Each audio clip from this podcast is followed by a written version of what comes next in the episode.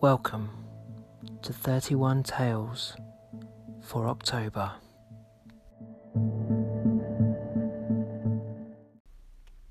Dream Carnival, Part 3. The snow was soft and cool beneath me as I dropped down from the slide under my bed covers. Sitting up, I immediately saw the lights of the carnival ahead of me.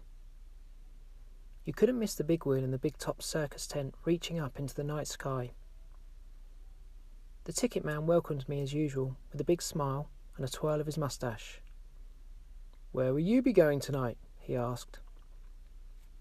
Tonight I'm going to try out the fairground rides, I answered, unable to keep the excitement out of my voice. The rides were past the arcade, around the big top tent, and on the other side of the carnival. I made my way through the crowds of children and past the candy floss man. I passed the hot dog stand and the burger van too. Before I reached the rides, I came to the game stalls, all set out in a line. There was a coconut throwing stand, a basketball hoop, a climb the ladder and ring the bell competition, a shooting gallery with water pistols, and a hook the duck with a prize every time.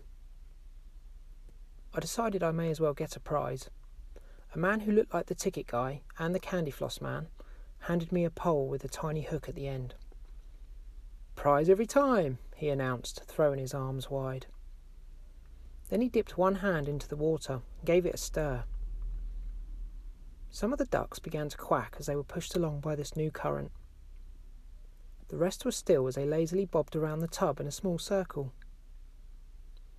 I hooked the nearest duck by the collar, and it tried to fly away as I lifted it out of the water.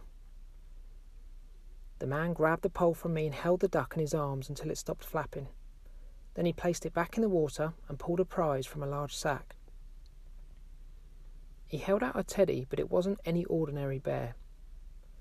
Its eyes glowed red and its mouth was filled with sharp teeth. I watched as the bear walked back and forth on the man's arm. A little bell around its neck jingled as it moved. I pulled away from the man and the bear. No thanks, I said as I began to walk away. The man tilted his head but continued to grin as he twirled his moustache in his free hand. Then he shoved the bear back into the sack before it could get away.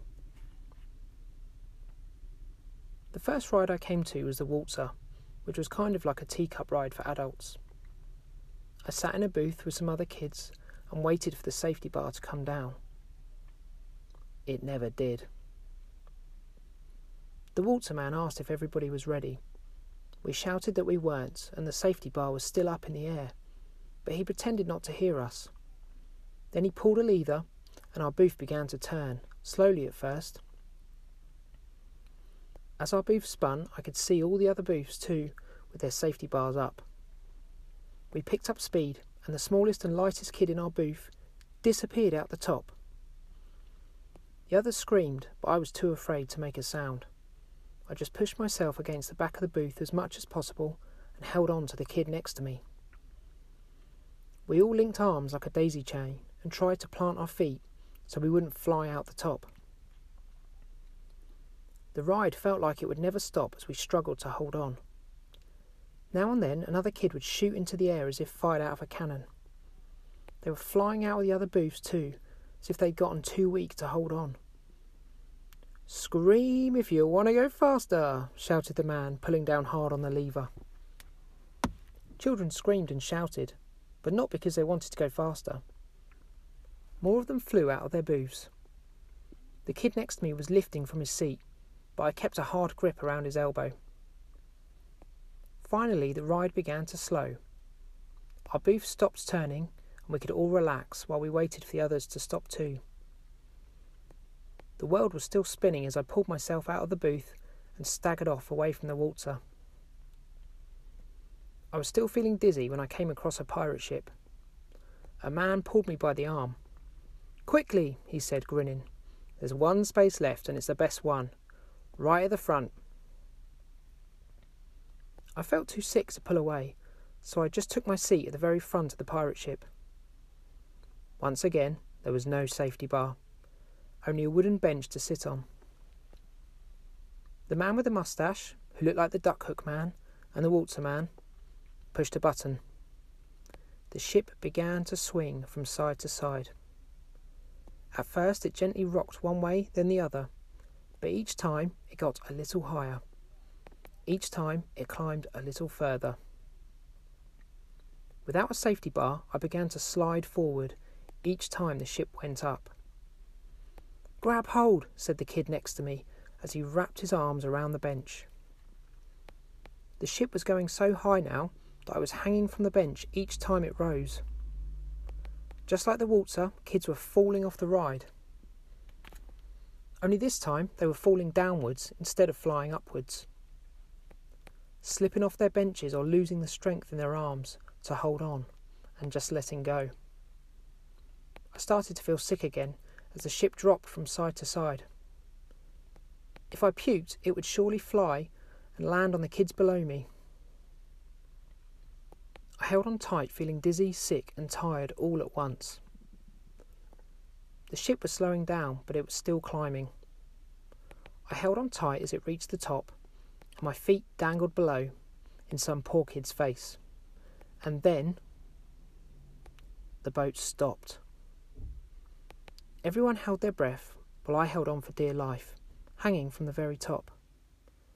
I could see the man below pushing buttons. The ship began to jerk quickly back and forth, as if he were trying to fling us off. Me and the others held on tight, and finally he gave up, pushing the button for the ship to come back down. I climbed off feeling exhausted. Another kid barfed, and I saw candy floss puke come out of his mouth. That was it. I wasn't going on any more rides. Instead, I staggered toward the exit like a zombie. The ticket man was his usual cheery self, as he wished me good night. All I could manage was a tiny wave over my shoulder, as thoughts of sleep filled my spinning head.